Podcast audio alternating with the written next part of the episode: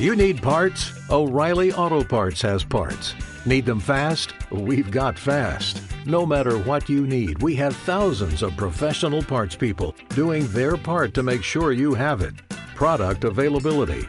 Just one part that makes O'Reilly stand apart. The professional parts people. oh, oh, oh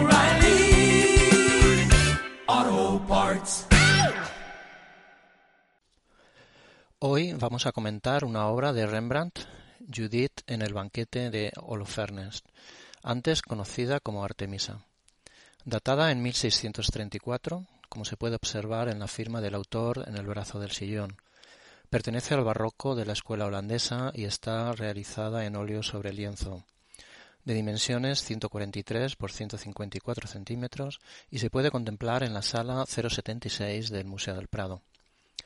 Rembrandt nació en 1606 en el seno de una familia acomodada de Leiden, por lo que recibió una buena educación. En 1625 abrió un taller en Leiden junto con Jan Liebens y enseguida atrajo a numerosos clientes. En esta época su obra evoluciona de colores brillantes hacia claroscuros.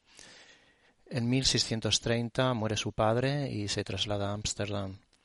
Allí conoce a su futura esposa a través del padre de ella, un marchante de arte, con la que contrae matrimonio en 1634, un año antes de realizar esta obra. Después de la muerte de su esposa en 1642 tiene varias caídas en su vida hasta que en 1669 fallece.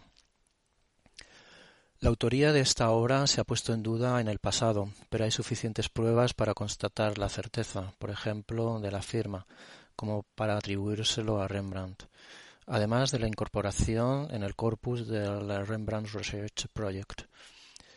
La escena que vemos estaría dentro de un grupo de pinturas del autor dedicada a diosas o heroínas de la Antigüedad y del Antiguo Testamento, datadas entre 1633 y 1635.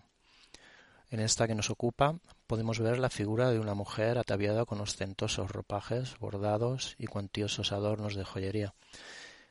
Enfrente de ella observamos a una joven sirvienta arrodillada que le ofrece una copa con un líquido que podría ser vino por el color rojizo del mismo, ambas representadas de tres cuartas y sobre un fondo bastante oscuro en el que sólo se aprecia la figura de una vieja sirvienta situada entre las dos figuras anteriores. La composición es típica de este estilo, buscando la simetría deliberada. Un tema bastante controvertido ha sido el descubrimiento de un cambio en la composición del cuadro original a través de radiografías, pero desconocemos el porqué de, del mismo. Por otro lado, también ha existido una doble interpretación. Desde finales del siglo XIX, la escena se explicó como la representación de la reina Artemisa antes de beber las cenizas de su marido y su hermano Mausolo para convertirse en un sepulcro viviente. Sin embargo, varios objetos, el libro abierto, la lujosa copa o las vestimentas, nos dan pistas sobre otra interpretación, en concreto la figura de Judith, que según un punto de vista histórico sería el símbolo ideal patriótico contra los españoles. Con relación al color, podemos ver que le da más importancia que a la línea del dibujo e impresiona cómo realiza las texturas de los tejidos, por ejemplo, de la sirvienta o para crear tres dimensiones en la mesa. También se puede apreciar el volumen del vestido en la protagonista con juegos de luces y sombras. Todo ello con una pincelada muy fina para definir los detalles, por ejemplo, los dibujos de la mesa o los peinados de los personajes. También podemos apreciar otro aspecto típico de la pintura barroca, como en la perspectiva sotinsu, es decir, de abajo hacia arriba.